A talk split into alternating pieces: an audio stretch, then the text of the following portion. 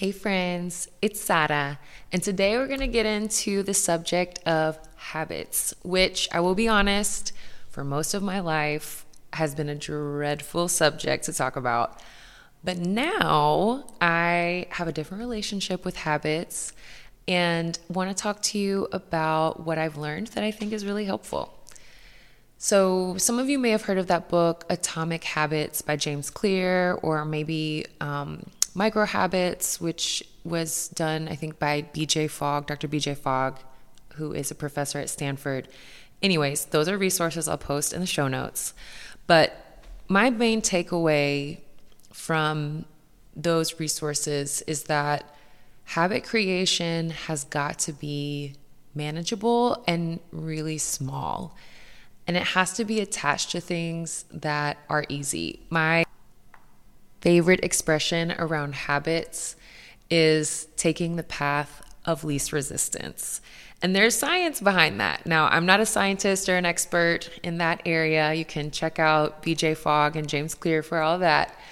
But I am a contributor to this conversation and feel that it is really important to spread this information because I think it makes our lives easier and frees up time for us to do things that bring us joy and connection and to live happier lives. Y'all, life is too short. So, let's get into what some of the main takeaways are from these two wonderful authors.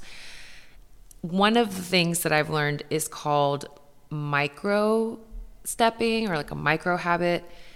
And there are different ways to do this, but one of the important ways is to take something that you want to make into a habit and break it down into really small, digestible pieces, like very, very, very small steps.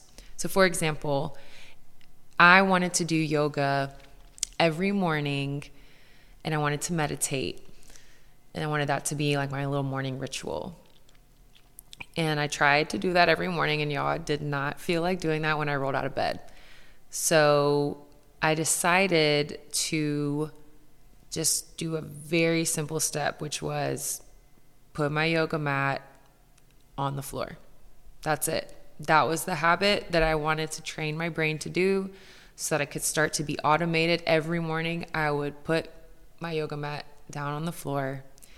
And now it is part of my morning habit. Um, I don't do these crazy hour long you know, yoga meditations, but I do put my yoga mat on the floor and I do some very light stretching, sometimes just for like three minutes. And it's a wonderful way to wake up my body, to get rid of some of the tensions that I have from from sleeping in a curled up little ball, which is how I like to sleep.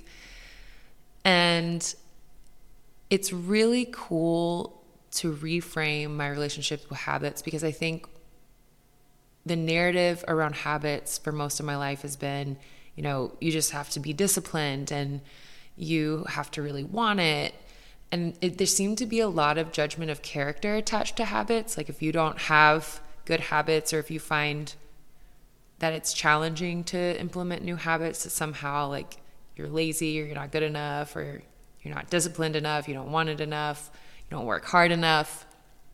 And I think that that's not true at all.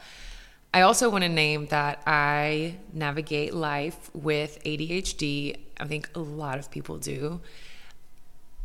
So that means that for me, it's really hard to focus and create routines. And there are some literal executive functions that my brain has some challenges with. And that is a okay because I am freaking fabulous. And I do not need to judge myself for how I was born and how my brain has developed in this wonderful life. But I can inform myself with ways in which my brain can function more easily. And Marie Forleo, this um, leadership thought, this woman who is a thought leader, you can look her up, Marie Forleo, she's great she says something that I really like. She says, everything is figure outable.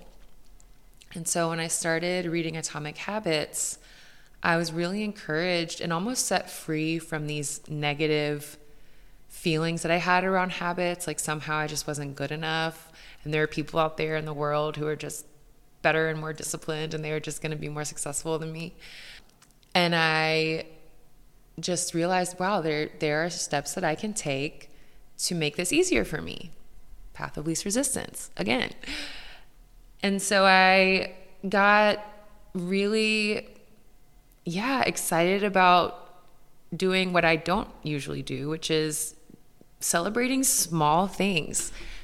Growing up, I think something that was difficult for me was taking goals and breaking them down into different pieces. So I'd have this wonderful goal and then I would procrastinate and not accomplish it till the very last minute or burn myself out trying to accomplish it and like the last you know the last few hours that I had to get something done. And I wouldn't celebrate small wins. If something wasn't big and grand and dramatic and fabulous then I didn't feel successful. And it almost sounds silly to me sometimes when I'm like, wow, I'm going to celebrate putting my yoga mat on the floor. But that is a step in reaching my goal of doing light yoga in the morning as a morning routine, to wake my body up, to be kind to my body, and to start my day in a good headspace. And so I, I had to reframe that laying the yoga mat down, doing this very, very small step was a step towards achieving this goal. And over time, the habit formed because I just started putting my yoga mat on the floor every single morning. And eventually I had to stop thinking about it. And that was also part of the goal. It's like eventually a habit just becomes an automated behavior. The brain is wonderful in the sense that it likes to automate things so it can free up space and energy to do other things. And so now I don't even have to think about it. In the morning, I wake up, and just as automatic as it is for me to drink water and to brush my teeth, it's automatic for me to put my yoga mat on the floor. And then it's there, and I sit my butt on the floor and I do my little stretches, and it's not a big deal. Whereas before, I would spend several minutes looking for the yoga video I was going to do. And then I'd get overwhelmed because I didn't know which yoga video would be the best yoga video or what I was feeling and la la la. And then I get caught up and it just spirals. And before I know it, I've wasted all this time and energy. So if there's anything you take from today's episode, it's to make things small, manageable, easy, and to celebrate those small steps and small wins because they are part of the goal. The other thing that I think is really helpful that I learned is kind of like habit hacking, which is where you take an existing habit and you attach another habit to it.